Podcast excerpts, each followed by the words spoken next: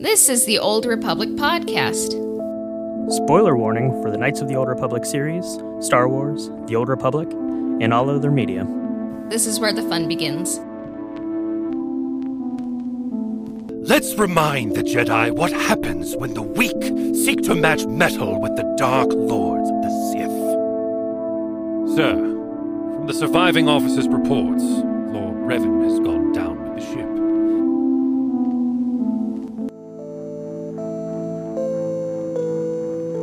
He's still alive.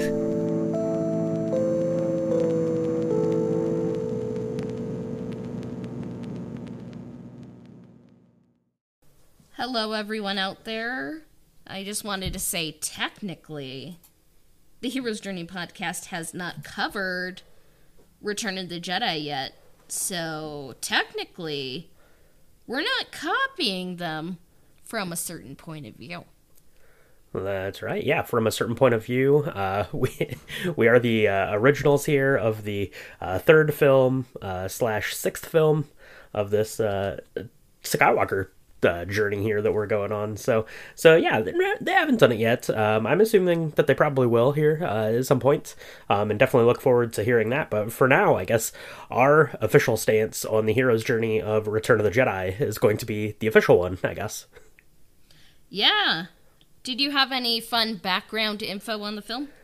Yeah, I got a little bit of stuff here. So, uh, Return of the Jedi was released in 1983. It was directed by Richard Marquand, and it was written by Lawrence Kasdan um, and George Lucas. You know, based off of uh, George Lucas's story there.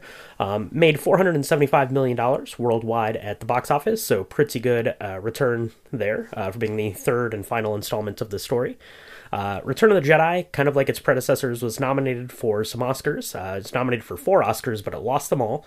Uh, lost Best Sound, lost Best Score, Best Sound Effects, and Best Art Direction and Set Decoration, but it did win a Special Achievement Oscar for Visual Effects. Um, obviously, it won that for Jabba's Palace, uh, which is uh, very warranted, of course. Definitely give him the Oscar for that. But uh, how does the Art Direction Set Decoration not win for Jabba's Palace? Come on, you gotta be kidding me. Academy Awards there, so uh, not good, but they at least did get some recognition uh, there for all of the work there and uh, how iconic that was. Uh, mentioned that Richard Marquand was the director here, um, but Steven Spielberg, David Lynch, and David Cronenberg were all considered to be directors for Return of the Jedi before uh, Marquand uh, was officially signed on. And Return of the Jedi was added to the National Film Registry in 2021. Um, and as we all know, Return of the Jedi 1983, that was the end of Star Wars movies for quite a while, uh, but it did spawn some things. We had the Ewok adventure films um, in 1984, 1985, right? So Caravan for Courage Yeah. and Battle for Endor. And then it also spawned the droids and the Ewok cartoons in 1985. Yeah. Ewoks were, were very popular and uh, maybe infamous today, but I don't know. Ewoks Ewoks are cute, you know? So Ewok Ewoks are cute. Uh, they were, I guess, they were the the divisive thing of Star Wars in the day. So people uh, either really liked Ewoks or really didn't like Ewoks. Uh, you know, kind of kind of the same with all of these things. Every prequel has kind of its thing that is uh, really divisive, I guess. And Ewoks were that, but uh, definitely beloved. I love Ewoks. My favorite uh, vintage Star Wars toy is the Ewok Village uh, playset. Um, I love love me some Ewoks. So uh, good job. I'm I'm here for Ewok content. yeah. Ewoks were the midichlorians of the day. Um, I think Ewoks yeah. have midichlorians for sure. a lot of them. So, yeah. Um, so when we covered the prequels, we talked about the Star Wars heresies. Uh, this time around, we are reading the story palette. Um, it has like three other like subtitles, but I'm just gonna read the story palette by Daniel and Blair, and we'll talk about that in the future. But um, what Kotor links did you see this time around?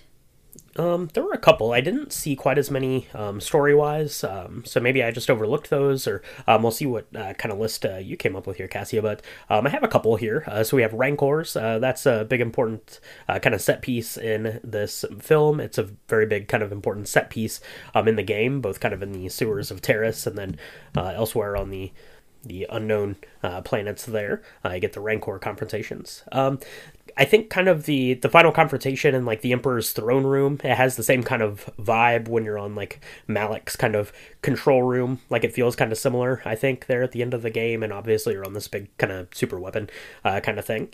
Um, I think that the way they designed the like the the treehouse, like the the upper levels of Kashyyyk in KOTOR, uh, looks a lot like kind of the upper levels of Endor, um, in the way that that was designed.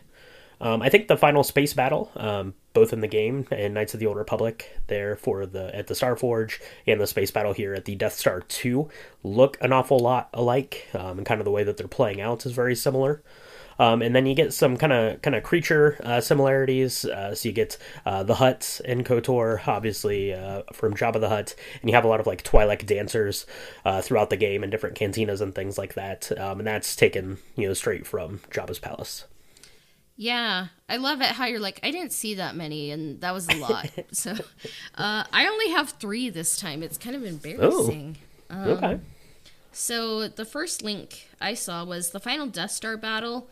Uh, really is pretty similar to the final Starforge battle.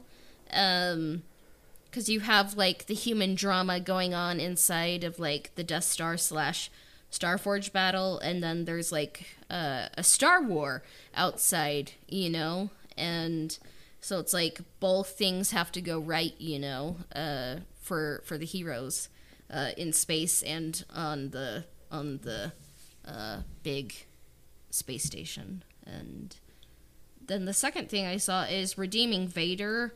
Uh, kind of is a lot like redeeming Bastila as well. Um, mm. I mean, in the game, you have the choice to like, uh, like kill Bastila, or you can like not have enough persuasion skills and you have to kill her. But the canonical side, I think, is like, I don't know, like Revan and Bastila both saved each other at different points, you know, and I think that's beautiful and poetic. So, um, mm-hmm. And then it, the third link I saw is Luke can go dark or light. You know, it's it's a real choice he has to make. And then uh, I kind of saw like Revan, you know, um, can go dark or light. You know, like on Lehon, it's like it's like a choice he can make. So. Yeah, definitely. Um, that kind of tie is there for sure. I think between you know kind of Luke's decision and the decision that you're making um, as the player there, and kind of that final battle where you know Luke it's it's as much a battle for uh, the soul of Luke Skywalker as it is you know kind of for uh, the Rebel Alliance and you know taking yeah. out the the Emperor and stuff like that. Yeah. Okay, so Christopher Vogler's stages of the hero's journey, like as uh, talked about in the writer's journey, are we ready to kind of look at uh, Return of the Jedi from that lens? I think it is time to dig into Return of the Jedi. Let's uh, get down to the surface of Tatooine and uh, see what we can find out. Yeah. So this is interesting. The the credits are like, "There's a bigger and badder Death Star, guys," and I'm like, "Cool," That's right. you know. Yeah. You thought the first it, Death Star was bad. Check out this one. It's a bigger one. It's Deathier Star.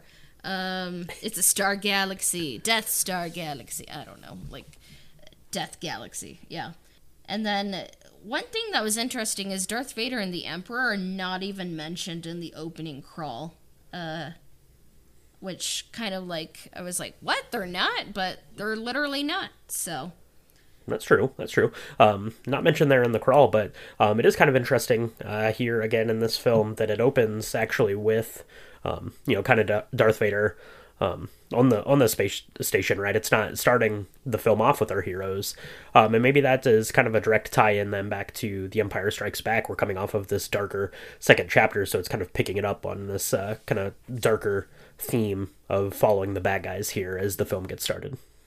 That's a good point, and also Star Wars always begins in space, so I guess uh, our heroes are on the surface of Tatooine, you know. So, yeah, that's true. That's true. It could have shown like uh, like Leia or Luke like hanging out like in space, like waiting to go down to get called. I don't know how they yeah. got called. I guess maybe R two sent up word or something that it was time to come. But Yeah, it's a funny plan. They have like I think if it came out today, people would be like, "Oh, what was their plan? It just seemed really random, and it's a plot hole," you know. But yeah, Yeah. so if if it if it came out today, there would be like some montage of them talking about it. Like that would actually Yeah. be pretty fun, you know. Like um, um, if you ever watch like Ocean's Eleven, where they're going through like the training, like to figure out how to do like the heist, if they if they like trained for it, and everyone was getting like their their costumes laid out and stuff like that, that would be pretty fun actually. But yeah, we're just kind of just kind of in it, I guess, at the at the beginning here.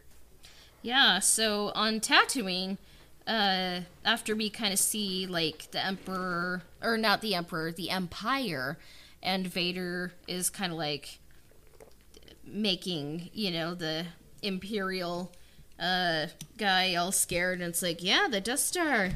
This is falling behind schedule. You need to pick it up, or like I don't know, like maybe you'll die. You know, so yeah. That's right. That's right. Yeah, it was not very thinly veiled, uh, for sure, for sure. Yeah, the guy thought he was doing fine. He's like, "What are you talking about? We're right on schedule." Uh, But apparently not. Uh, when the boss says that his boss is coming into town, you better uh, double your efforts, um, as he says, and get this thing going. Um, I don't know if they picked up any any steam in the construction of this because it's definitely under construction when we see it the last time before it blows up. But Yeah. Yeah. So that happens, and then we come to Tatooine, and C3PO and R2D2 are coming to Jabba's palace, and they kind of have like a wonderful Wizard of Oz moment at the gate. Yeah, that's right. The little uh, the little gate droid uh, thing comes out. So I'm not uh, sure exactly what the what the name of that is uh, called. Someone will let me know out there. I'm sure. Um, but yeah, it comes out and tells them uh, that they're not allowed to come in. Uh, so it says C3PO, but I love it. Uh, R2 always up for an adventure, and as soon as the door clears his height, he just rolls right in. Um, you know, I mentioned it in A New Hope that uh, R2D2 is of course the hero of the story. He definitely is the hero of the Return of the Jedi as well. He does all the things uh, that win the day uh, here again, uh, as per usual. But uh, yeah, these two droids are making their way into Jabba's palace because that is where Han Solo got taken. Yeah, so in Jabba's palace, there's like so many different looking creatures, like you said, like, uh, and like people guarding it uh, are kind of like the Gamorrean guards. They kind of look like pigs, and there's Bib Fortuna, who is like, I guess, is he like Jabba's like vizier? I don't know how to pronounce that. So, um, and then Luke's hologram uh, is is presented from R two, and it's like. Luke wants an audience and he's uh, bartering for Han Solo. Like, and he's like, here's a gift, these two droids. And like C3PO and C3PO's like, what? Like, that's a betrayal.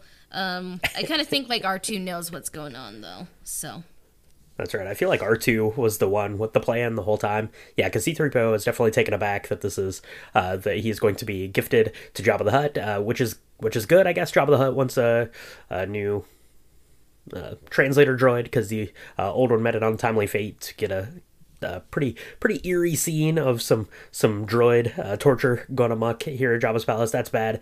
Um, and R2D2 is going to be put into service, uh, serving drinks and stuff like that. So so we've got them there. Uh, we've also got Lando Calrissian is already there, set up shop at Jabba's palace. He's uh, is kind of this uh, skiff guard uh, look going on. He's got a really cool helmet. I always really liked Lando's helmet and Yeah. that. And then of course we see Han Solo uh, up on the wall. Right, Jabba says it's his prized possession.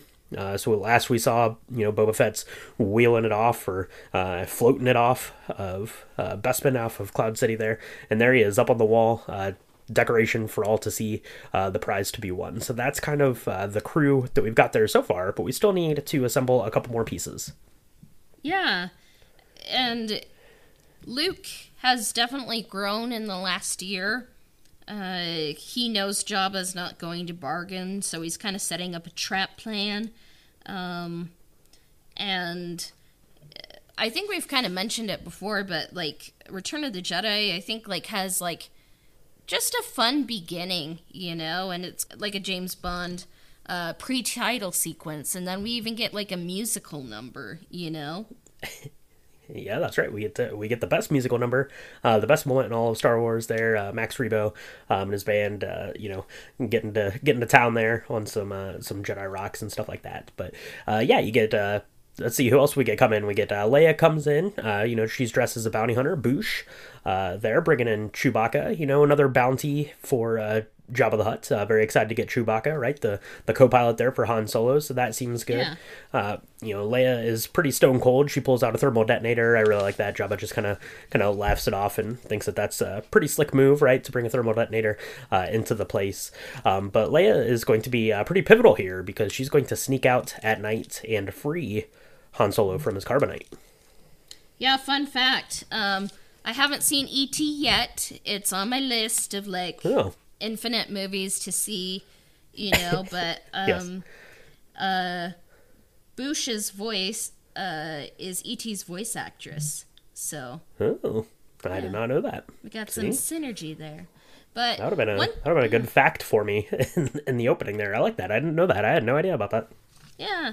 And um I was kind of like thinking this uh while I was watching it. It's like it's late at night at Jabba's palace and it's like why didn't Leia just like float out Han's thing, like the carbonite thing out of the palace and then free him? Hmm. That's a good question. That's a good question. Um, it does make that very loud slamming to the ground sound It's when she lowers bright, it down off the know? wall. Yeah. it's loud. Yeah, and then everyone, everyone, like the lights come on and like everyone is like completely wide awake and having a party again, like instantly. So that's pretty. That's pretty good. Uh, Leia was not long for the world. Uh, Han has uh, carbonite uh, sickness, I guess, which is something that happens if you're uh, forced into this hibernation, right? So he's uh, he's blind basically, so he can't really see, um, and that's going to that's going to come into play there later. But I guess Han has been freed from his carbonite. That's good. But now everyone is on the hook, right? So you got C-3PO, you got R2D2 there, like under the control of Jabba the Hutt. Uh, you got Leia there, who is now in big trouble for freeing Han Solo. You have Han Solo and Chewbacca uh, down in a prison. So the only one that can save them is a Jedi with hours of training is coming in to save the day. He had like maybe 2 days or 2 weeks, you know, but I mean that that's something I come to a- point I'll, I'll come to um cuz it's I think it's something that goes over a lot of people's heads. But um I just have to say I love love Han and Leia reuniting, you know, it's just a great moment and yeah, we, we kind of see Luke again. Like, he's a Jedi Knight. He has the outfit. It's kind of like if he pitched an outfit like Obi Wan meets Darth Vader. It's that outfit, you know? And, like, Luke's just very grown up now, and but he's not infallible, you know? Like, he falls into the Rancor pit, but he does prove himself capable. But uh, one thing that is funny, it's like, what is the finger clasp that Luke is doing? I was like, just to look cool? Like, is it him calming himself? I don't know. So, Oh, I don't know. I don't know for sure. Um, but yeah, you bring up uh, you bring up the fact that uh, Luke is there um, in this uh, all black outfit. So I wonder if like he, um, you know, consulted with Obi Wan Kenobi, and they're like, "Yeah, your dad used to wear black all the time. That wasn't like a warning sign or anything. So I think you're fine to to go in that outfit." Um, yeah, he fall he falls down. Right, uh, Jabba is not going to be swayed uh, by his uh, Jedi mind tricks. He goes down to the Rancor, which is an amazing, uh, you know, piece of visual uh, storytelling. It's an amazing piece of movie magic uh, where this happens and uh, ends up getting one up on the on the Rancor. But everyone is is there. Jabba is none too pleased, and they sentence them all to death uh, by way of pit of Carkoon, uh, which sounds like a really really terrible way to go. yeah. Hot take. Being eaten alive by a giant monster isn't a good way to go, but um, yeah. Hot take. Yeah, so I mean Luke escapes, but they're like uh all of you, you're going to be executed by the Sarlacc except Leia, we are going to um not execute you. You can wear this outfit. So, Yeah, that's right. You put this outfit on. Uh, Lando is still fine because Lando has not shown himself to be um, anyone that is uh, that is worth uh, being being thrown into a pit yet. Uh, yeah, so everyone gets there. Chewbacca is telling uh, Han Solo that, that Luke is there. He's he's a Jedi now. He's coming, and uh, you know Han gives that great line. Right, uh, you know everyone's. Everyone's going crazy since he's been frozen into carbonite and he's gotten uh, delusions of grandeur. I really like that line. I love how he pronounces it like everyone's got delusions of grandeur. It, it's Yeah. it's a really well read line. So, Yeah, and you and you mentioned um, uh, that you that you love love you love that uh, kind of interaction there with with uh, Han and Leia there when she frees him of carbonite. I really love the interaction with Chewbacca and Han when Chewbacca is kind of in the prison cell and they throw Han in, um, and you just I, in this uh, tall you know Wookiee suit you just see uh, kind of this this relief and joy just kind of wash over Chewbacca and he kind of like holds him and like pulls him in and is like rubbing his head. I really really like that. Yeah.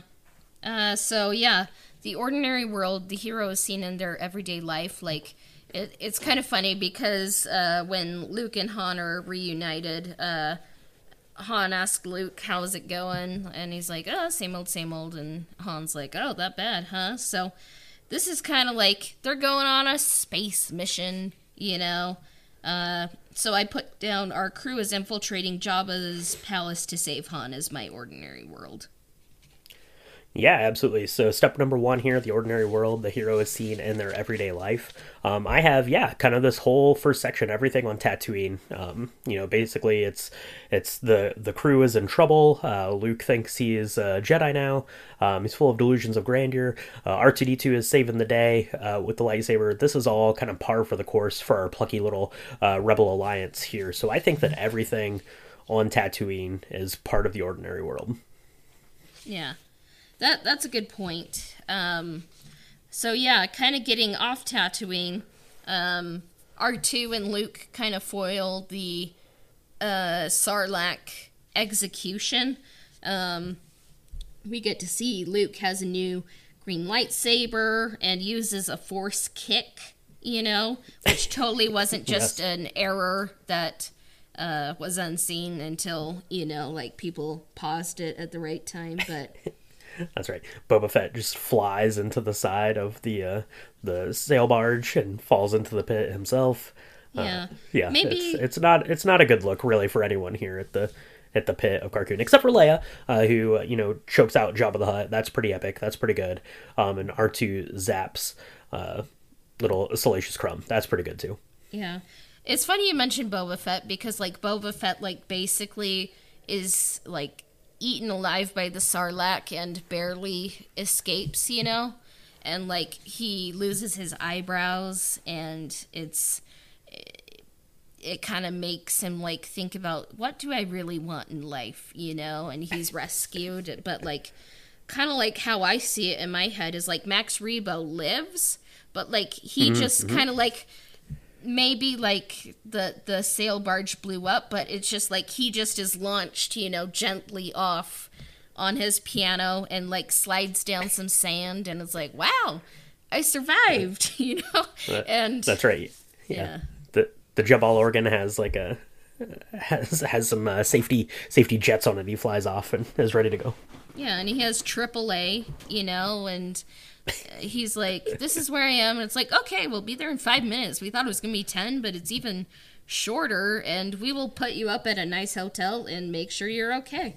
So, yeah, we love Max Rebo if you can't tell, but um, exactly yeah. yeah. go go check out our max rebo behind the music if you want more um, insight as to what max rebo got up to after the events of uh, return of the jedi because he's definitely still around ready to go um, you can also uh, check out our Boba Fett uh, Love Valentine's episode. Uh, that was pretty fun. Uh, we talked about uh, Boba Fett finding love, losing eyebrows, finding love, all that stuff. Yeah. yeah. Um, so I think I kind of did this a little out of order. Um, like mm. when I was writing this, like because step four is meeting with the mentor but uh-huh, uh-huh. technically the meeting with the mentor happens before my step two and three. So I'm just going to read it now and just say Step four meeting with the mentor. The hero gains the supplies, knowledge, and confidence needed to commence the adventure. Because um, Luke keeps his promise to Yoda and goes back to Dagobah. Mm-hmm, and mm-hmm, mm-hmm. Yoda and Obi Wan kind of like confirm, like, yeah, he Darth Vader's your father, but we want you to kill him. So have fun with that. right. Yeah, definitely. I mean, that's what he's going to Dagobah for, right? Is to meet with his uh, mentor. So uh, definitely, you could you could place that uh, right here um, for the story, I think, um, and it still works. And you know, certainly he's talking to Yoda. He's talking to Obi Wan Kenobi um, there on Dagobah. So so that definitely kind of kind of tracks, I think. Uh, for me, I kind of, I kind of kept it a little bit later, and I added a little bit more uh, kind of into it. So um, we'll put a pin here in year four, meeting with the mentor, uh, which I guess now is your two A, I guess kind of kind of step, and we're going to go to the call of adventure, the initiating incident of the story. So uh, basically, the call to adventure uh, for Luke for me in this story is basically Yoda on his deathbed, uh, basically saying, uh, "Yeah, by the way, Luke, you're not a Jedi yet. Uh, calm down. Uh, don't get ahead of yourself. You must confront Vader. Uh, that's that's going to be your final final test, um, and able to make yourself a, a full fledged Jedi." So I think that's the call to adventure, right? Is basically Yoda telling Luke that there's this final final thing that you have to do, and it's to confront Vader. Yeah, and yeah, it's interesting because it's just a one year gap between uh, episodes five and six, but um, Yoda's sick. It, it's just sad to kind of see him older and weaker, and he's just like dying. Um, and what's interesting is like right before uh, the scene where um, Yoda uh, tells Luke that Vader is his father, like Darth Vader and the Emperor meet up and they talk about, oh, young Skywalker, you'll have to bring him before me. And like Vader is like, okay, you know. Um, yeah. Yeah. But it is interesting because like Yoda says, like, no more training do you require. Already know you that which you need. And it's like, I think like for when it comes to the Force it's more of a mindset. Um, like the force in my mind equals mindset, clarity, and maturity more than like K through 12 like training, you know? Cuz like the Jedi mm-hmm. in the prequel trilogy, like they trained their whole lives, you know, uh from birth and that didn't really save them in the end, you know? Like Order 66 happened and the emperor took over, you know? So right. some people mm-hmm. are like, ooh, Rey didn't receive like this amount of training, but I'm like, neither did Luke, you know? Um, right. So. Yeah, you can almost you can almost like over prepare for stuff, I guess, right? And then you get blinded kind of by uh, these lessons and you know hypothetical things. It's less kind of life experience and you know just kind of this uh, you know general maybe kind of knowledge that you have versus you know studying for something all, all along which is which is why luke skywalker works and which is why i think uh, rey works um, as well. So yeah i definitely agree. Yeah. And um i think a child therapist told uh george lucas that luke needed another source of information to confirm that vader was luke's father. So uh, Yoda tells him, and also Obi Wan tells him. Um, That's right, because because he asks Yoda point blank, and Yoda like tries to die instead of answering him. Like, but then he, still alive. Come on, but press he, a button. But death. But then, death. He, but then he's but then he's still alive, and and yeah, basically confirms it, and then yeah, goes out and gets it reconfirmed uh, by Obi Wan. Yeah. So we see Yoda die and become one with the Force, and Luke's talking to R2, and he's like, I just can't do it. Like, R2 is like really is a hero and one of the best characters, I think. Um, and then Obi Wan comes, and it's kind of funny because if you think about it, like Obi Wan is like moving branches and sitting down on a log and kind of like sighing and stuff. So I'm like, how much physicality does a Force ghost have? Yeah, that's true. And then um, we keep getting like back and forth with the links to the uh, um, to the sequel trilogy, but then the same kind of thing, right? Like Yoda the does the the lightning on the that little Jedi temple and stuff there too. So yeah, how much uh, interaction with the real world do they have? Maybe that's something that will get explored um, at some point. That would be kind of interesting to know um, a little bit more specifically. Yeah. I think. Um, but yeah, that's kind of um, what you were talking about there, that's my kind of step three. Then the refusal of the call. The hero experiences some hesitation to answer the call. Um, you know, is basically yeah, Luke saying I can't confront him, and he's getting that confirmation from Obi Wan that he that he is his father, and kind of you know coming to coming to terms with all the lies that have that have been told kind of kind of throughout his whole life. But yeah, the refusal I think is kind of coming from within Luke, uh, where he's like he's he's my dad. I can't can't confront him, and uh, partially you wonder if that's like a place of fear because he'd already confronted him once and that went real bad. Um, but then also, yeah, if he's if he's your dad, he can't go kill your dad. That's tough. So yeah, yeah, and we get the iconic um, "from a certain point of view" quote. You know, and he's like, "I did kind of tell you the truth from a certain point of view," and Luke's just like, "What, Ben? Like, you didn't though. Like that that's not true. uh, but it is funny because uh, like I don't know. I just have a weird sense of humor, but um, yeah. Anyways, graceful transition. Obi Wan and Yoda are good. We see we've seen them become one with the Force, but they're still wrong. You know, they're and even like the Emperor and even Darth Vader are wrong too. Like because Obi Wan and Yoda are seeing like there's only one way. We've seen the future. You have to kill him. And the Emperor and Darth Vader are kind of like he will join us. You know, I've foreseen it. I'm not gonna be wrong. Like that's one thing that I kind of came away with uh, from this this uh, film is like the future is not yet written. Like there is more than one way, you know, that mm-hmm. things can occur. Yeah, definitely. Um, yeah, it's kind of leaving, you know, kind of kind of all these doors open, right? And it's up to Luke Skywalker to figure out which one he's going to walk through or how he's going to walk for. Um, and it's now kind of at this point that we're getting to my uh, step four meeting with the mentor. The hero gains the supplies, knowledge, and confidence needed to commence the adventure. Um, so you'd mentioned kind of Yoda and Ben Kenobi. I actually don't see Yoda as a mentor in Return of the Jedi. Um, he doesn't really do any mentoring. He's almost uh, just more of this kind of herald uh, type of figure that uh, gives Luke kind of his his mission and gives him a nugget of information. Uh, but really, it's talking with Obi Wan Kenobi uh, that he's getting getting kind of this mentorship. Right, he finds out the truth about um, his father. Um, he's finding out about his uh, sister and getting that confirmed.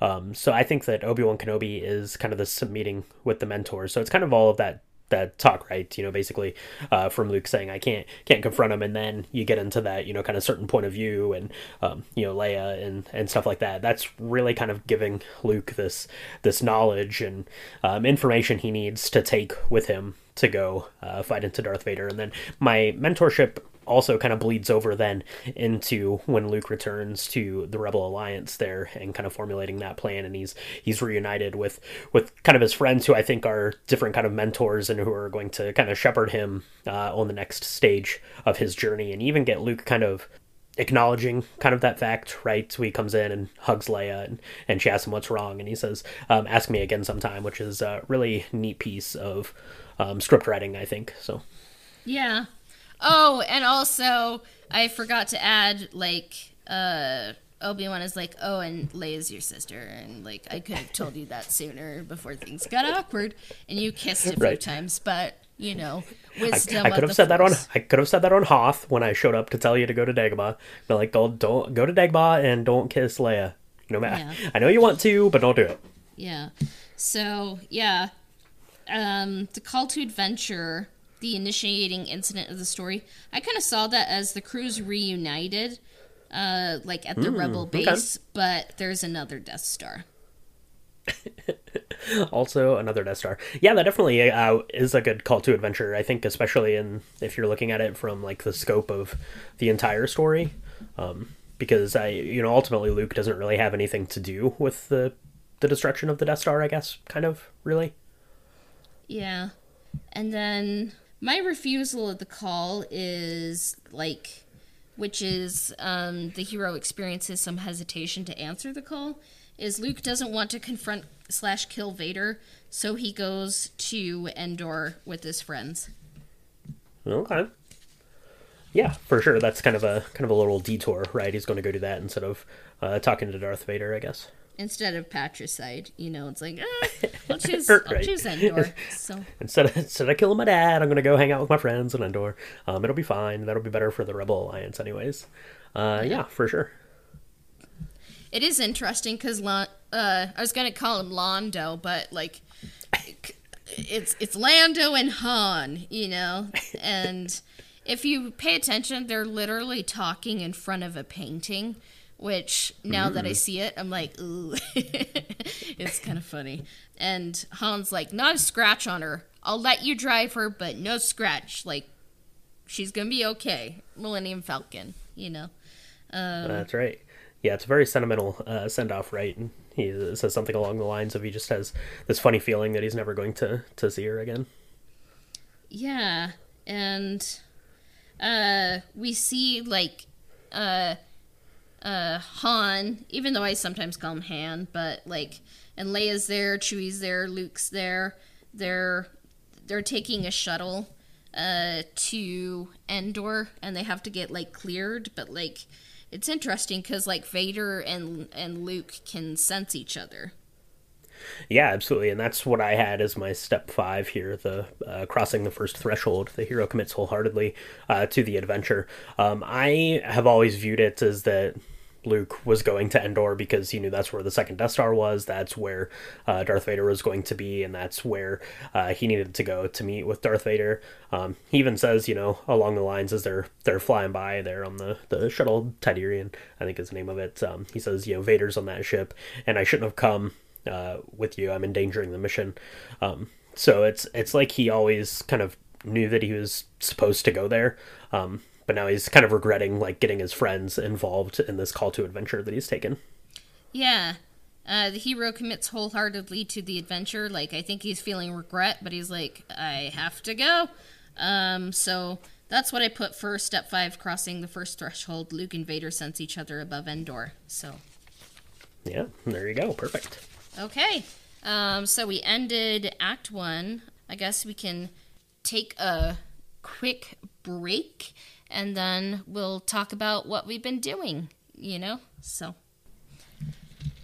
Okay. Uh, so I think we have like our caffeine bevies of choice now, but uh, it's kind of been a while since we've recorded. So, what have you been up to, Brian?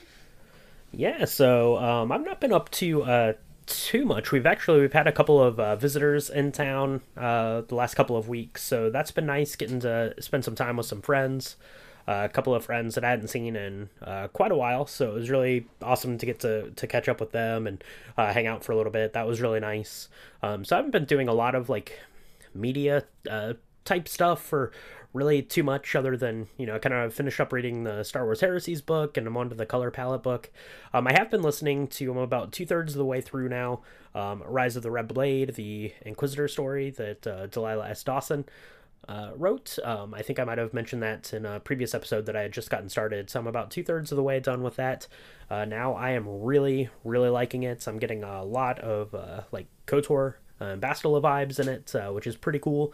Um, so definitely highly awesome. recommend uh, checking that one out. Um, especially Cassie, I think that you would really like that. Uh, that's good. Um, I have also had a little bit of time now uh, to play a couple hours worth of Jedi Survivor. You know, finally, um, I was able to to get that and start playing it. I've been streaming it a couple days a week over on my uh, Twitch channel, Twitch TV, Astro underscore Droid underscore. So it's the same as my Instagram. So I've been uh, getting into that a little bit. That's been really awesome. Um, getting back into that world a little bit and having fun. And then you know, mostly just been uh, you know getting on with some some albums and movies and stuff for the drink the movies and things like that. That's been going pretty good and keeping me busy uh, most of my time there. Watched uh, Teenage Mutant Ninja Turtles 2: Secret of the Ooze last night, uh, which is the best. Um, I've I've been very uh, very much in a turtle mood uh, ever since I saw the the animated film a couple weeks back. So uh, I've been going going through those and uh, making drinks and stuff for the Turtles movies. So that's been a lot of fun going back into those uh, movies back from the early 90s there. So uh, that's kind of what I've been up to since the last time we've uh, recorded. But uh, uh, what have you been up to, Cassie? I know you just got back from a trip and you're always watching and reading a bunch of stuff. So what have you been up to? So yeah, uh, I went to Glacier National Park to see the sights, and it's a beautiful national park. You know, like all of them pretty much are, but it was just incredible views. If you are able to go there, I encourage you to. Um, and I'm like, ooh, I need to maybe get healthier so I can go on more hikes and stuff, you know, and uh, not and all that, you know. But I think I kind of went um, after like I think it was like July 26th. There was the UAP hearings in Washington, so I kind of went on a little bit of a of a of a deep dive rabbit hole journey, you know, and um, I I watched the National Geographic uh, UFOs series. It's called UFOs Investigating the Unknown. Uh, has five episodes and it's it has a lot of people, highly credible people, talking about like whatever this is, like it's happening, you know, and Yeah. I it was interesting and I watched uh the phenomenon and uh, moment of contact by I think it was James Fox. And Okay. yeah and read uh, in plain sight by Ross Coulthart. And what I liked is like they weren't um really out there. They kind of kept it to the facts and like uh a, like first person witnesses and um, just kind of just talking about it. And it just seems like no matter what's happening like our tax money is like going into researching these. So like i think more transparency you know can only be a good thing. Um Yeah, sure. So yeah. Oh, and I I watched JFK revisited, so it's like why not go down that rabbit hole too? So Oh, okay. Yeah, you've been going on all sorts of rabbit holes. Yeah, that's that's true. You've uh, you suggested the um, that one that kind of series, the National Geographic thing, to me. So I still need to to get on that because it sounds really interesting to to watch. So I'll have to check that one out. Maybe before we get to the next one of these, I can tell you what I think about it. So yeah, and uh, I think I talked about the pocket watches. So I was able to get a new uh brass uh chain for the the gold-filled pocket watch my uh grandfather gave me. It's 93 years old, and I got it in a nice box. So it's it's cool. a it's an heirloom. It's safe, and I ended up getting one for me. It's silver, and it has a quote by Joseph Campbell on it. And I decided to get it engraved with the quote from Joseph Campbell, and it says, We must be willing to get rid of the life we've planned so as to have the life that is waiting for us. So just, Oh, very I thought it was a nice reminder, and um, I'm checking on the typewriter my grandparents gave me to see how much it would be to get serviced if it can, and I have three fountain pens now, and I have two sets of inks. Like, uh, so I might become like a fountain pen pusher. So, yeah, Oh, excellent. That's good. Yeah, uh, you've been getting into all these analog things, and that's awesome. Uh, I love to see all that stuff too. So uh, that's very cool. Very cool. I'm excited about the the pocket watches. Um, those are, look really neat. You've been posting those on the Discord and stuff. So Oh, yeah, thank you. Uh, so, yeah, so I'm having a fun Mexican Coke with uh, coconut creamer in it. Uh, and uh, what did what did you end up having? um, I do I do like that you're having uh, the Mexican Coke. Um, I don't really drink soda too much, but I hear that the Mexican Coke is the best way to go um, if you're going to be having a Coke. Um, comes in a nice glass bottle, so uh, check that out. I am just having uh, just some black coffee. Um, you know, it's helping me get through here. Return of the Jedi. Uh, it's as it's as black as Luke's outfit uh, going uh, here in this one, I think. But it's giving me giving me the energy I need to carry on uh, with our adventure. Yeah, so I mean, you're kind of talking about analog, but do you know what's not analog? Star Wars. so, yeah, so- That's true. That, that's true. It's a it's a highly digital analog world of Star Wars, I guess. kind yeah, of. Yeah. There's no touch screens in Star Wars, but everything's a machine, so it's interesting. So, just flipping through my notes. Uh, boop, boop, boop, boop, boop, boop, boop. That's right. Well, you know, you know what place is definitely analog. Then that is uh, that is the town of Ewok Land and Endor, the Forest Moon. Of Endor. We never see Endor. I kind of wonder if the Empire blew it up. So Oh, sorry about that. You don't have Yeah, tides anymore, Endor. Just deal with that, I guess. Yeah. It's got a it's got a forest moon. It's got the um, it's got the other moon with all the water on it that the Death Star crashes on that we see in uh, Rise of Skywalker. But yeah, we never see the actual planet of Endor. Yeah. I think it's like a, I think it's a maybe it's a gas planet. I think maybe I read that one time. I don't know. I could be totally making that up. But Yeah. Yeah. So they land on Endor, our our team.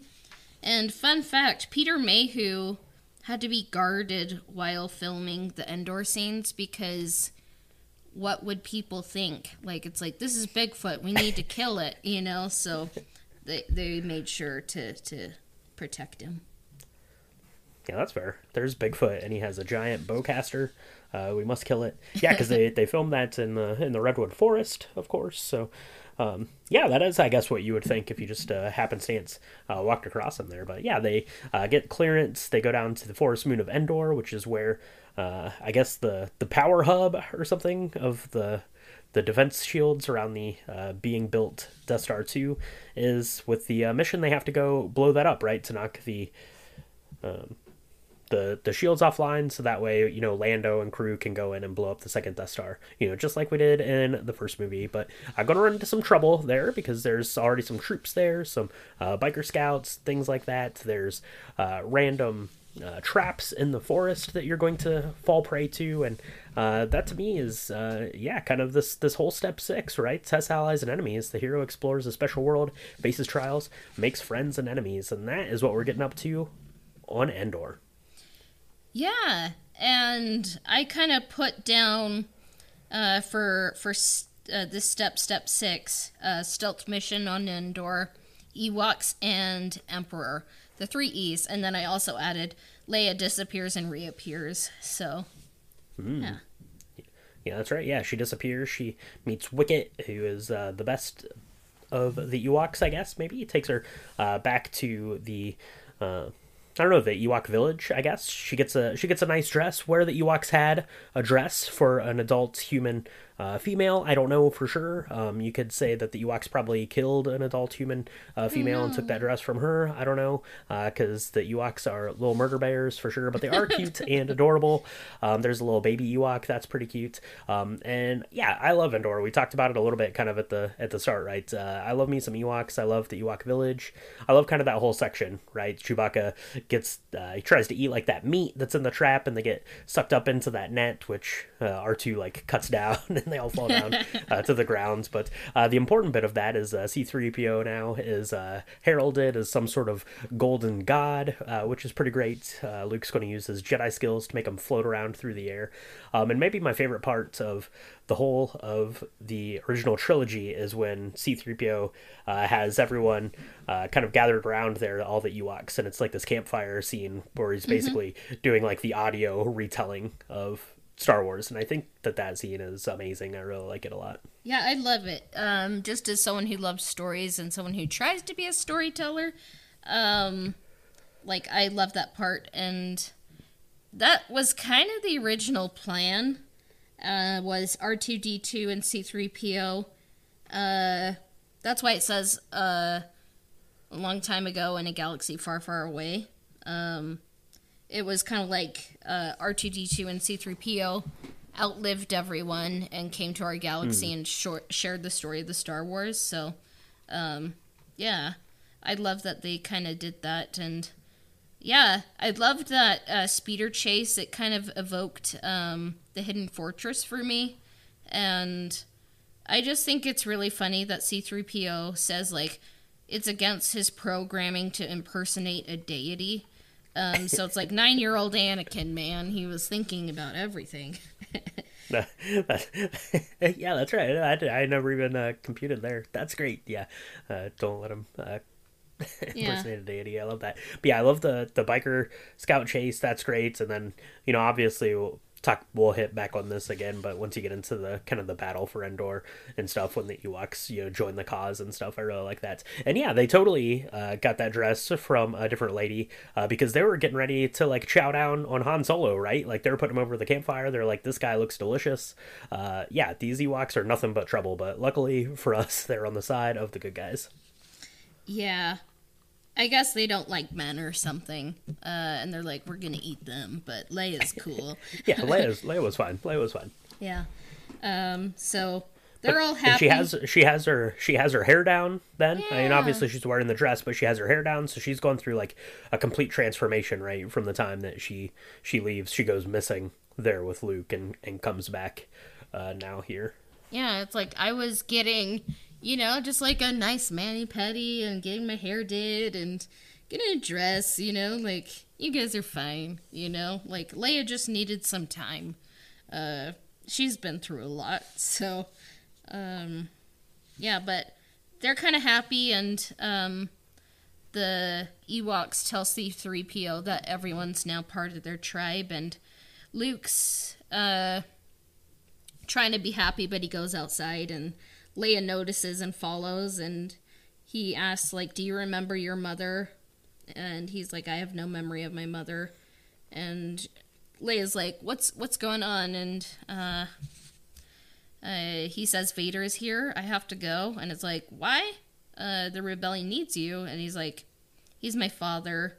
Um, and if something happens to me, you're only hope, Leia." Uh, and then he kind of says like you're my sister and she's like i know i think i always knew and it's like it didn't stop you from kissing him but okay I mean, it, it did make Han jealous, I guess, which was uh, maybe the maybe the point. But yeah, maybe maybe you shouldn't have done that if you've always known. But uh, yeah, he goes and talks to Leia. Uh, that is a, a really great scene. They're there on kind of that walkway and stuff, and they have their little conversation. And then you know Han kind of comes out, and uh, you know he's uh, he's been very abrasive about uh, this whole kind of thing, and you know she asks him to hold him. But for me, that's the approach to the Inmost Cave. Step seven: the hero nears the center of the story and the special world. So I think. Uh, for me, Luke's uh, inmost cave is telling Leia uh, that, right? The special world is uh, him kind of acknowledging and accepting and stepping in to the fact that he is the Skywalker with this long uh, Skywalker legacy and kind of bringing Leia into the fold with him.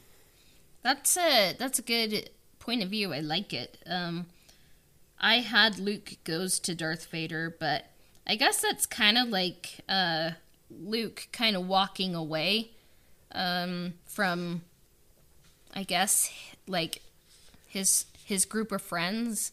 Like that's kind of like him saying like i think i've been trying to distract myself with my friends you know like i have to go to darth vader and i have to like let leia know uh about the skywalker legacy so.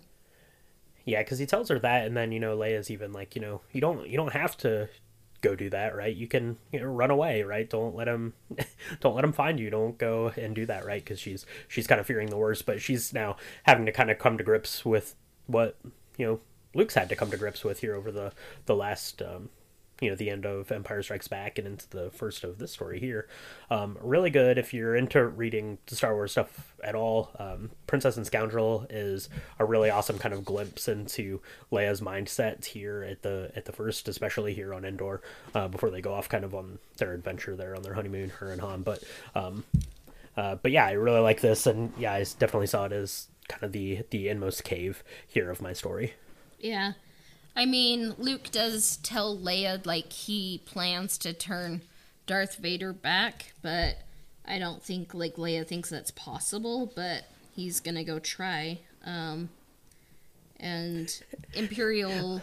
Oh, go ahead. What, were you saying something? Oh yeah, yeah, yeah. Go ahead and turn him back. The guy that uh, tortured me and blew up my whole planet. Thanks. Yeah. Um, yeah. I'm sure there. I'm sure there's tons of good in him. Let's do Yeah. it. Yeah. So, yeah, Leia's probably like, that's not gonna happen, but okay. Um, but yeah, uh, Luke is turned over to Vader uh, by some Imperial uh, leaders on Endor, and they say he was armed only with this, and they give Vader Luke's lightsaber. Um, and I think uh, Luke tries, you know, to persuade Vader, you know, and he's like, "No, the Emperor's been expecting you. Like, that's not going to happen." He tries to change the subject, and he turns on the lightsaber, and he's like, "Your skills are now complete," you know. Uh, But he also kind of adds, "It's too late for me now," you know, and the Emperor is your master now, you know. It's almost uh, very similar, kind of to um, kind of the dynamic that uh, Anakin had with Palpatine, right? Where the Jedi were telling him, "No, you're not quite good enough. You haven't uh, done enough yet." And you know, Palpatine is telling Anakin that, you know, no, you're you're good. You've done all the things that you need to do. Your skills are there. Um, now Darth Vader is kind of doing the same, right? You had Yoda been like, "No, you still have to do all this other stuff," but Vader's saying, "No, you've you've done it. I accept you as your." Um, you know, kind of the the level that you're at. You've you've done enough. You're there. So I like I like kind of that uh, mirroring there between the father and the son. Yeah, and while the human drama is going on, like with Vader, Luke, and uh, the Emperor, like Leia, Han, and Chewie aren't just sitting around there um, trying to get. Um, they're getting the shield down on the Forest Moon of Endor. So, and kind of watching this again, I was like, oh, Leia has a lot to do, and I kind of, I kind of think this is my favorite Carrie Fisher performance, actually. Yeah, definitely. She's very good at it, and she has you know way more to do, obviously, in this one than she does. Um, at least for sure in A New Hope. Obviously, you know she's she's captured there. She she spends the first you know kind of half two thirds of the movie um, as a prisoner on the Death Star. So she gets a little bit more to do in Empire Strikes Back, but that's more of kind of an examination of. Uh, the relationship between kind of her and Han building up through that, but yeah, she definitely has a lot of agency and you know, kind of pulls into like her own uh, sort of character in this. Um, and it would have been very easy to have gone through and done the hero's journey analysis for Leia in this film, which actually I think is something that I might like to go back and do, whether we end up doing it on a, podcast uh, episode or not, because I think it's really interesting to kind of go through that story and pick those out. Um, but I was thinking of that last night when I was kind of watching this and writing down my final notes. Or if I was going to do it for Princess Leia, would I do it from a typical uh, standard kind of hero's journey like we are now, or would I look at it at more of a uh, heroine's type of journey? Because really, for her, it's kind of getting to that point where she's acknowledging um, her family, where Luke is kind of already in that. Um, and to that end, you could probably almost do a heroine's journey For um, analysis for Luke as well. Yeah.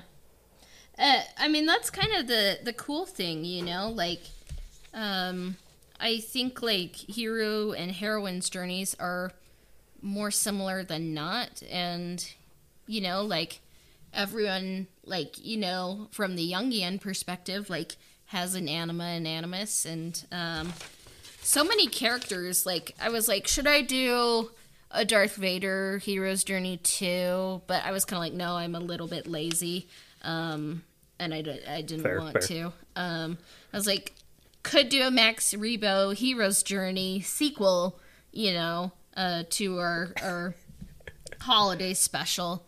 That that will come one day, you know. But I'm like, you know what, like even though I did kind of write it from Luke's perspective, like pretty much, um, I think I included some Vader in there too. So Yeah, and they're almost kind of the you know two sides of the same coin. Almost you could look at them almost kind of interchangeably through some of some of the section, especially here, kind of at the end when they're finally you know they get on that that lift and they're able to kind of have kind of almost this first conversation that they have. Right, they they speak on uh, Bespin during the Empire Strikes Back, but you know that's during this period of like combat. It's not really like a conversation, but here on this elevator, they're just talking, you know, father to son, or you know, Darth Vader to Luke Skywalker. Um, here in this instance, so uh, yeah, I think you could almost uh, pull them out kind of uh, interchangeably, um, and that's going to go into my um, ordeal. But you you thought that uh, kind of that section there of Luke going in, um, getting taken in by uh, Darth Vader was uh, your innermost cave of the story, Cassia. Um, yeah. So Luke going to Darth Vader, um, and then kind of like when Luke is brought to the Emperor. I kind of saw um, the ordeal, which is the hero faces the greatest challenge yet, and it experiences death and rebirth. Um, kind of like the question going into that is like, will Luke kill the Emperor or Darth Vader in anger? Yeah, it's very much a, kind of a battle for for the soul here of uh, Luke Skywalker. Um, the ordeal, the hero faces the greatest challenge yet and experiences death and rebirth. Um, I had that, I, so I didn't really specifically have kind of him uh, talking to Darth Vader as one of these steps. I suppose it's kind of the, if I'm looking at you know going to tell Leia as like entering the innermost cave, maybe talking to Darth Vader is kind of like coming out like the other side of the innermost cave, um, which gets to the ordeal. So I had yeah facing off you know kind of against the the Emperor. You have the Rebel Alliance outside of the windows uh, failing and uh, getting blasted out of the sky, um, and it's uh, kind of this this turn where uh, Luke is either going to give in to his anger or not, ends up giving into it, um, fighting his dad, and um, eventually gets you know kind of struck down by Palpatine, uh, Force Lightning style, and is you know pleading uh, for his uh, father. You know, father, please. Uh, he's saying they're kind of at the the end of uh, his end of his time, I guess. It's funny because I thought I was going to take so many notes, but like I only have two and a half pages of notes. But I think this is like it's it's not because it's not deep. It's just because I think it got its point of the story across so much. You know, um, and we kind of see like there is the space battle going on. Like we see the shield and the Death Star two is fully operational, and like the Emperor is kind of like that's kind of like the, the salad dressing. You know, it's like it's kind of just like the Emperor kind of like um, manipulated events just so Luke can see it, so he can persuade um, Luke to possibly join him. You know, and uh, it's interesting because it's like it's it's it's almost like Darth Vader and the Emperor like want to die, and and like I think what the Emperor is wanting is just Luke to turn to the dark side because he's like, huh, Luke is kind of just basically like Anakin Skywalker, but he's he's not like you know like in armor. Like I can get like full potential Anakin basically, um, and get a replacement goldfish. So it's kind of like I feel like Vader should have realized more what was going on because like he'd kind of been in that position uh, a few times, you know, like in uh, Revenge of the Sith. But um, what I thought was interesting is like Darth Vader and the Emperor are trying to manipulate him, and it isn't until like uh, Darth Vader mentions that uh, he kind of reads Luke's mind, and he's like, "Oh, you have a sister. Like, if you don't join, maybe I can turn her." And like that's like Luke's kill switch. Like he's ready to kill. Like uh, he's kind of just hacking at Vader, you know, um, again and again and again and again, and you kind of hear the music kind of do. It kind of sounds like a religious like choral chant, you know, like whatever's happening is important and can change the galaxy, like.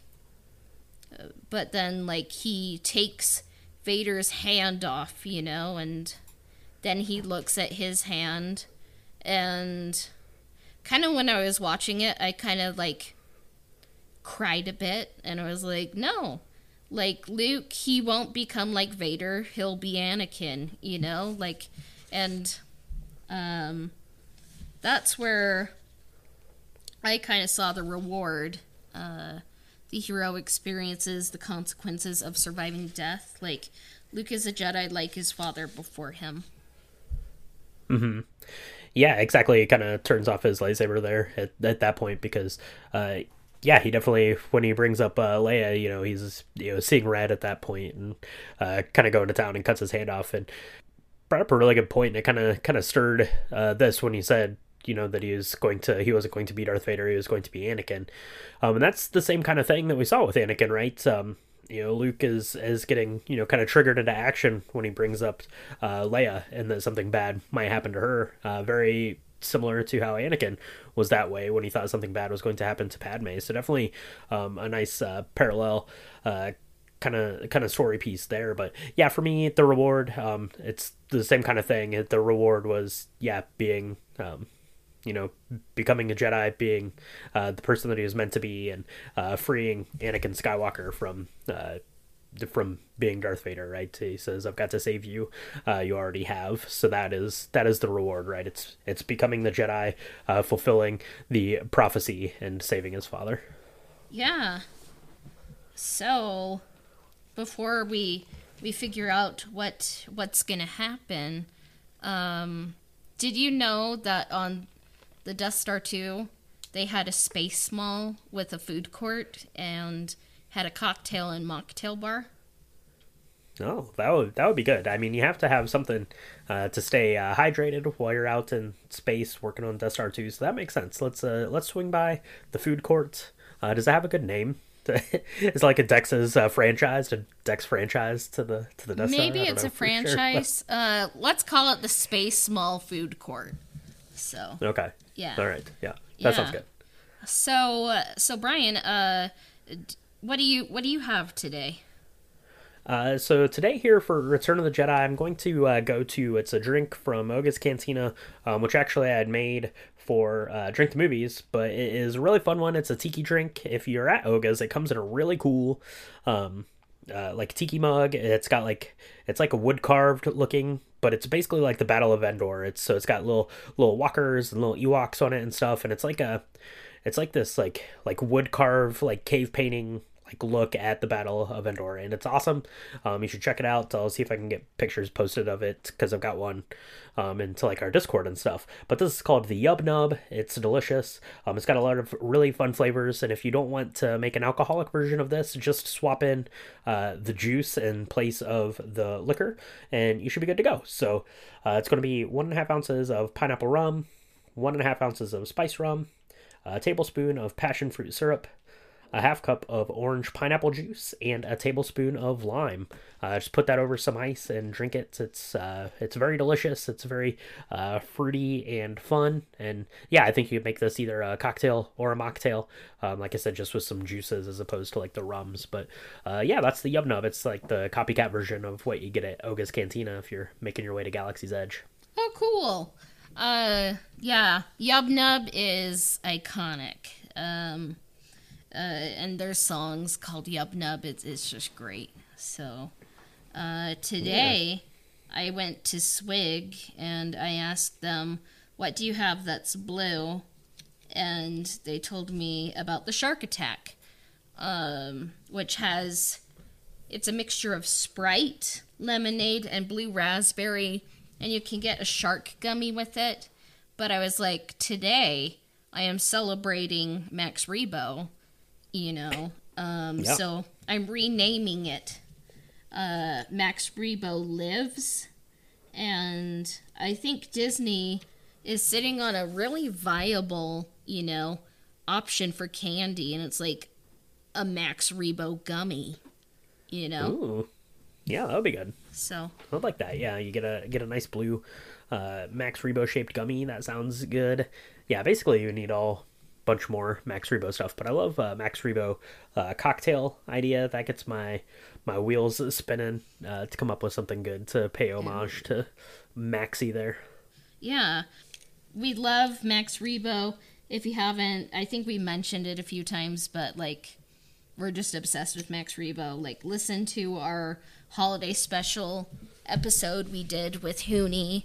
Uh, it's wonderful, and uh, I I think we also talked about when we were reviewing the book of Boba Fett, like talked a bit about Max Rebo, mm-hmm. so uh, mm-hmm. we bring him up a lot. So yeah, that's right. Yeah, because uh, we all know that R two D two is the real hero of the Skywalker saga, but Max Rebo is the real hero of all of Star Wars, like the entirety of the galaxy far, far away. He is the John Williams of the of the Star Wars galaxy. So. the maestro.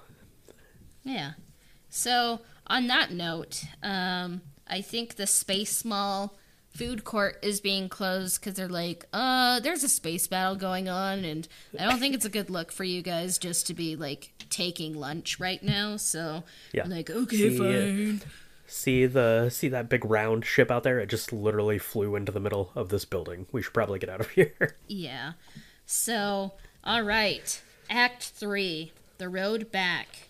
Um, let's see. The hero experiences the consequences of surviving death. That's the reward. Oh, oh my gosh. Okay. Um, okay. I can read. I can read. Okay. All right. So, yeah, I had a mocktail, but I can't read. But okay. Step 8 We're under duress. We're under duress from the space battle. there- So there's a space battle. Step eight, the ordeal. The hero faces the greatest challenge yet and experiences death and rebirth. What did you see that step as? as the ordeal, did we we already talked about that? Oh my gosh. We're on the road. We're on the road back. oh my gosh. Okay. Um, I'm just gonna. How about you introduce Act Three? Okay. All, all right. Oh so uh, yeah, so we've been hitting the uh, the Max Rebo and the Yub Nubs uh, a little hard here. We are uh, making our way back though. It is it's time to get the story back on track. So step number ten, the road back. The hero returns to the ordinary world or continues to an ultimate destination. Uh, so we both kind of had you know the the reward is you know. Uh, becoming a Jedi, uh, Darth Vader, all that kind of stuff. So for me, the road back is pretty simple. It's basically getting off of the Death Star uh, with Darth Vader um, to be able to give him, you know, the the proper uh, funeral uh, pyre there, getting back to Endor, meeting up with the uh, the rest of the crew, getting the Death Star um, exploded right. So it's basically Luke Skywalker now has achieved this level of being a Jedi, and now he's going back to to rejoin the Rebel Alliance. So for me, the road back is just basically uh, getting out of there before uh, the Death Star two blows up and heading back to Endor.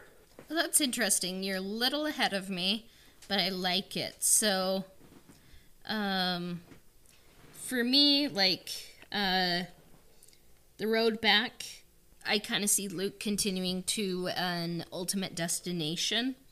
Uh, like, so Luke gets lightninged, and that's what I wrote down. Um, because, like, Luke's soul is you know, in the Force, like saved, you know. But the big question here is Darth Vader, you know. Um, and I followed that up closely with step 11, the resurrection. The hero experiences a final moment of death and rebirth, so they are pure when they re enter the ordinary world. So I, I said Darth Vader becomes Anakin again and saves Luke. That's a really good kind of kind of row back. A lot of this kind of end bit got a little kind of muddy for me because you are talking Yeah. about kind of these these three battles going on and and the way. But yeah, I thought that that for my at least row back was basically him just getting out of there because I thought that the reward um, for me was him uh, basically redeeming Anakin Skywalker there. Um, so that is step 10, which gets us into our step 11 then, the resurrection. The hero experiences a final moment of death and rebirth, so they are pure when they re-enter the ordinary world.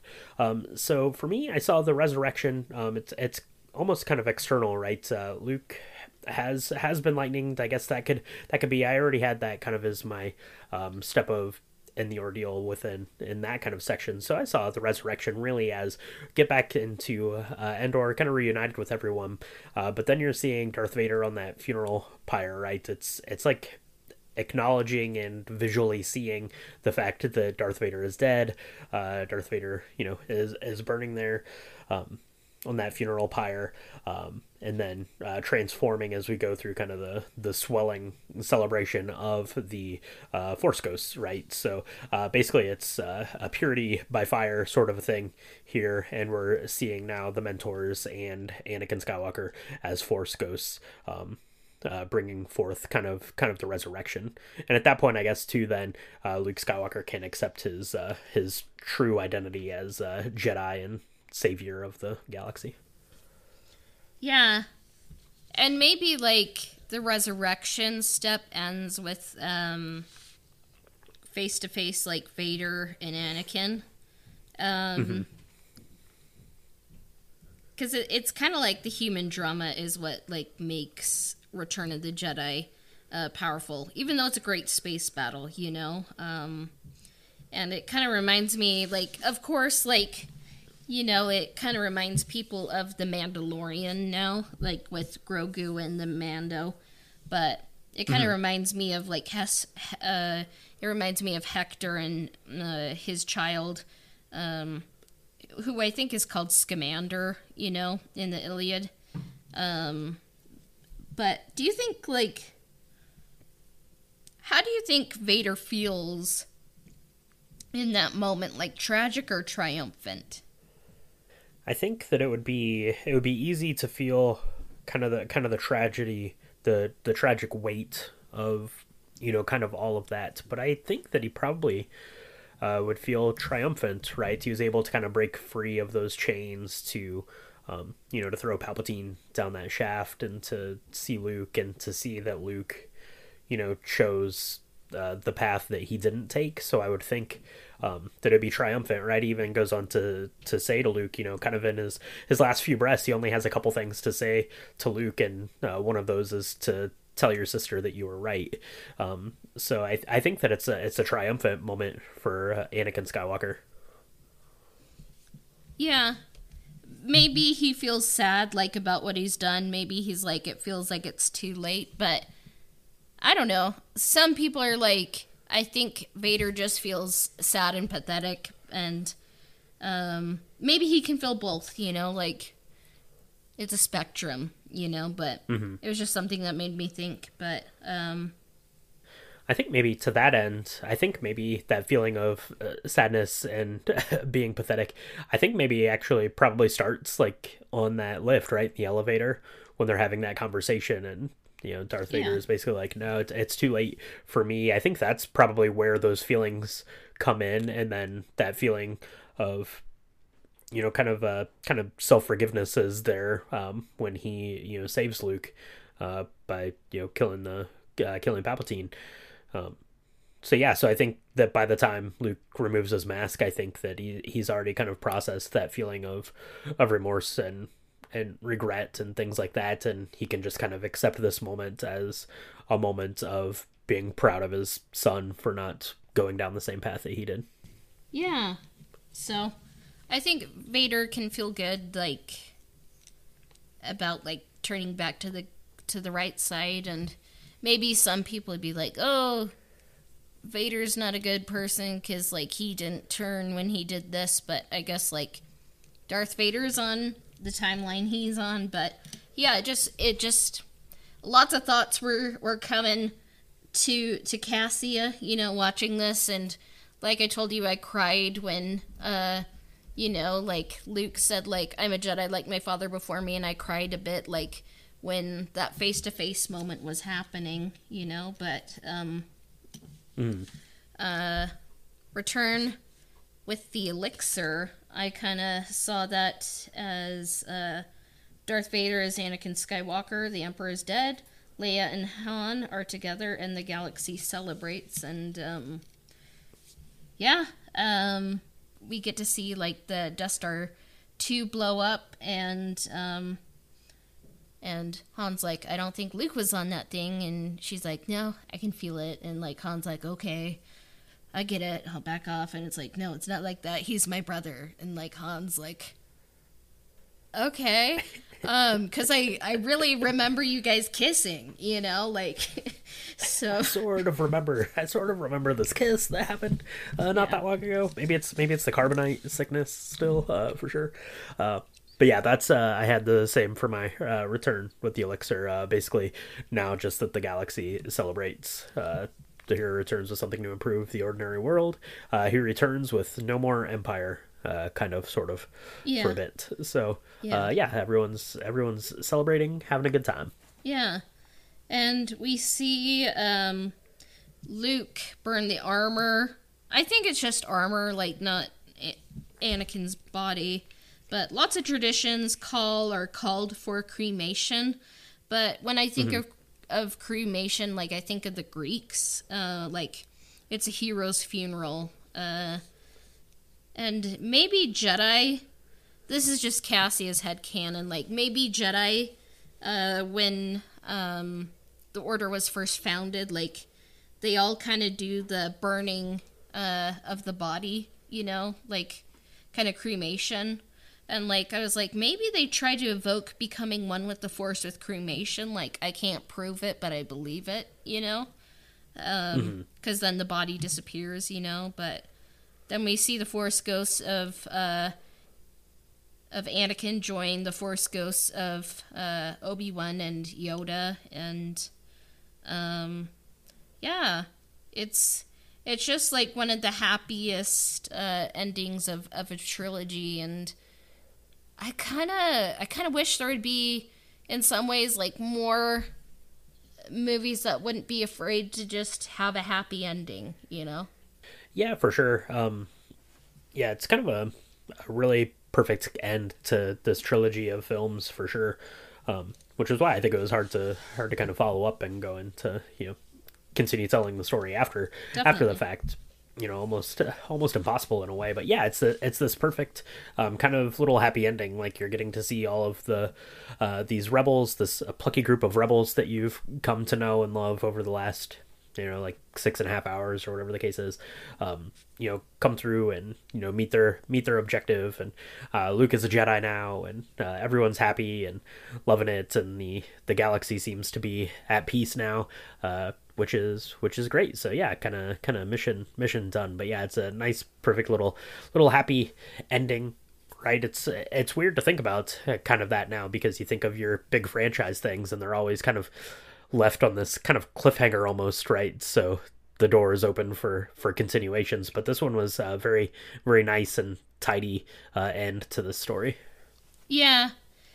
So maybe we'll alter you know like maybe come up with some of like our own like kind of break situations like when we cover the sequel sequel trilogy you know and just try some new things uh just get a little wild you know? Um it'll be interesting covering the sequels like maybe not enough time has passed but you know like we're covering them anyways so get ready. i think there's I think there's been plenty of time that's passed. I'm really excited to go into the sequel trilogy and look at it kind of from this lens of the hero's journey. I think that's going to be really interesting because, um, you know, when we decided to first kind of start doing this, obviously we knew, um, and that was kind of the big hang up we had about doing the original trilogy, right? Is because it's been analyzed in this way for so long by so many people, and how are we going to do it? And, you know, the prequel trilogy really was kind of based on this foundation of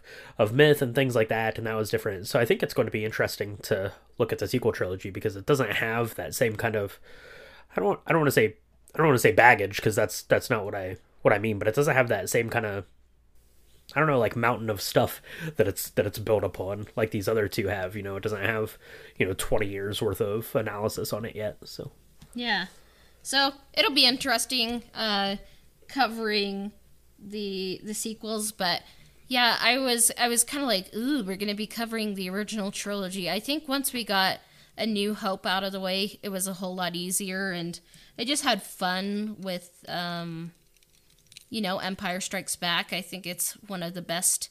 Uh, it's probably yeah, in my humble opinion, it's the best Star Wars. You know, um, and I just it was great to revisit Return of the Jedi and just realize how strong it is, you know, and like how much it, mm-hmm. it says, you know, even though it's like a silly space movie for kids, you know. Um, so, yeah. Um, I guess what was your Return of the Jedi background? Um, so Return of the Jedi is um, I mean, obviously, I kind of grew up with the original trilogy, and um, A New Hope is my favorite of the Star Wars movies. But Return of the Jedi, growing up, was kind of the one that I always liked to watch the most. Um, for whatever reason, which sounds kind of weird when I say it out loud like that, but I think because when you're a kid, like it's just fun. You know, we mentioned that kind of James Bond opening with uh, you know, Jabba's palace, and then you have the stuff on Endor, which is awesome. The Ewoks are great. I love the Ewoks. I love the kind of battle for Endor, right, where they're fighting, you know, against the Empire with you know logs and stones and stuff like that. That is really fun, and it was always really cool to me um, as a kid. Uh, my brother had the that Ewok playset, which got sold at a garage sale, and I had to rebuy as an adult for way more than it cost when uh, when it was first out. So I've always really, really been drawn to Return of the Jedi. I've always really liked it, and kind of the um, you know kind of the locations of it and the storytelling of it i love um, you know now that i'm older and process it a little bit differently i love kind of the emotions and the way that chorale piece sounds at the end when you know luke and vader are are fighting there um, at the very end of it and yeah it's just a it's a perfect conclusion to the story so um, i really like it i got a chance to go see it when it was just in theaters a couple months back for the the anniversary showing um, back in May or whatever Oh, that was. I think it was in May. Um, so that was fun. I hadn't uh, gotten a chance to see that in the in the theater since the special editions came out. But yeah, Return of the Jedi. It's just always been you know one of my one of my top uh, Star Wars times to have for sure. So grew up watching it a, a ton, you know, on home video and stuff like that. So Yeah. uh, yeah, that's uh that's that's me. What about you, Cassia? What's your uh, Return of the Jedi story like? Yeah. Um I mean my parents uh after I borrowed my aunt and uncle's copies of Star Wars like a lot, I think they're like, "Oh, the special editions, you know, are coming out uh on VHS." So, I got that for for Christmas and I was so excited and I I mean I watched all of them, but I think I watched 5 and 6 a lot cuz like I loved love and I'm like, "Ooh, want to lay a kiss in these ones, you know? So Right. so I, I watched it a lot and um it's funny because I think like the first exposure I ever really had to Star Wars was like whatever like a boy version of like a Polly Pocket was. Um one of my neighbor friends was playing with what was an Ewok versus Stormtrooper battle, but I was just confused and I'm like, why are teddy bears fighting skeletons? And I was just really confused. And they're like, it's Star Wars. And I'm like, where are the stars? You know, if it's Star Wars. Uh, That doesn't tell me anything. yeah, so I was just really confused. And like, then I put it together. And so, yeah, I just grew up with the original trilogy. And I think that um, sometimes Return of the Jedi isn't um, as highly held up as like four and five, but kind of rewatching it, like I was like, this is actually really good and really solid and really emotional and powerful and um like I told you I cried like um uh, and in my review on Letterboxd today cuz I was rewatching it I finished it you know 2 minutes after we were su- supposed to start this episode you know uh but in my review, I said, This film is better than I remembered. The ending isn't decided, and it's never too late for anyone. Believe in hope and redemption. And I think that's what Star Wars is, is, it's about hope, you know, and uh, just kind of the media, you know, that, that's come out this year, like especially across the Spider Verse, it, it, it just really got me thinking, you know, about uh, open and closed perspectives, like uh, canon, you know, like sometimes, you know, like you can take that too far, you know, like, and it kind of, I kind of realized like things are a spectrum, like good to bad, like open to closed mindset, you know, and if you see the Emperor's Tower on the second Death Star, it looks pretty much one for one for the Jedi Council's tower on Coruscant, you know? Um, so, like, people can be good and bad, but, like, they can come to the wrong conclusions. And what Luke does is he doesn't do what Darth Vader and the Emperor want him to. He doesn't even do what um, Yoda and Obi Wan want him to do. Um, he spares his father and his father becomes good like he thought out of the box you know and um i i think that's a really cool way to finish you know like a hero's journey story Yeah, absolutely. It's kind of a yeah, it's a perfect kind of tail end to uh, to that hero's journey. So it's going to be interesting then now when we go through. We've kind of done each of the films, so when we go and do kind of the hero's journey analysis for the original trilogy, um, which I think is going to be fun and interesting. But I think it's also going to be kind of challenging in a way. Um, we did the same for the prequel trilogy, but those were um, made, you know, and scripted out basically as kind of one full continuous story. Um, and certainly the original trilogy is kind of that same way too, but they were, you know, they were written differently. They were written by different people and directed by different people. So it'll be interesting when we when we get through and we see how, um, you know, these steps kind of line up over the course of the whole trilogy. Yeah. So, yeah, the original trilogy. It just reminds me of so many creative writing classes, you know. Um, and it's like, how do I make this interesting? But we will try, because I'll probably read the wrong thing over and over and over again and be like, nope, it's that one, you know? but It's that one. That's right. Absolutely. yeah. So, yeah. I'm really glad we we covered this and I was like, "Oh, I just love Return of the Jedi so much, you know?" And it'll be fun to cover the original trilogy as a whole and then kind of just diving into the sequel trilogy like it it's kind of like uh, a new frontier. Yeah, absolutely. It will be like a new frontier because there'll be, um, you know, obviously you have you still you have Han and Leia Luke and, uh, you know, those uh, same characters, but we're going to be diving into a whole new uh, slew of characters and uh, situations, and it'll be really fun, I think, to to analyze it. So look for that in the future, um, coming out, and uh, look for the story palette uh, for you know Star Wars for the original trilogy here. Uh, we're going to be getting into that a little bit too as we kind of carry on our coverage through the Skywalker saga. We hope everyone out there is doing well and staying safe and may the force be with you.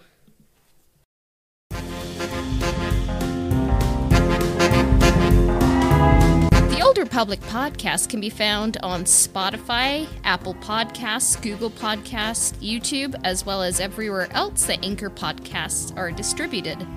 Subscriptions, reviews, and shares help us out. And if you want to connect with the podcast on Twitter, we can be found at Old Republic Pod. And if you want to connect with me, I can be found on Instagram at astro underscore droid underscore. You can find us on Patreon at www.patreon.com forward slash Old Republic Podcast. Our intro and outro themes were composed by Dennis S. Mowers at DennisSMowersMusic.com. This episode of the Old Republic Podcast has been brought to you by Nikki Dog from Patreon. May the Force be with you. We will be back soon. Bye for now.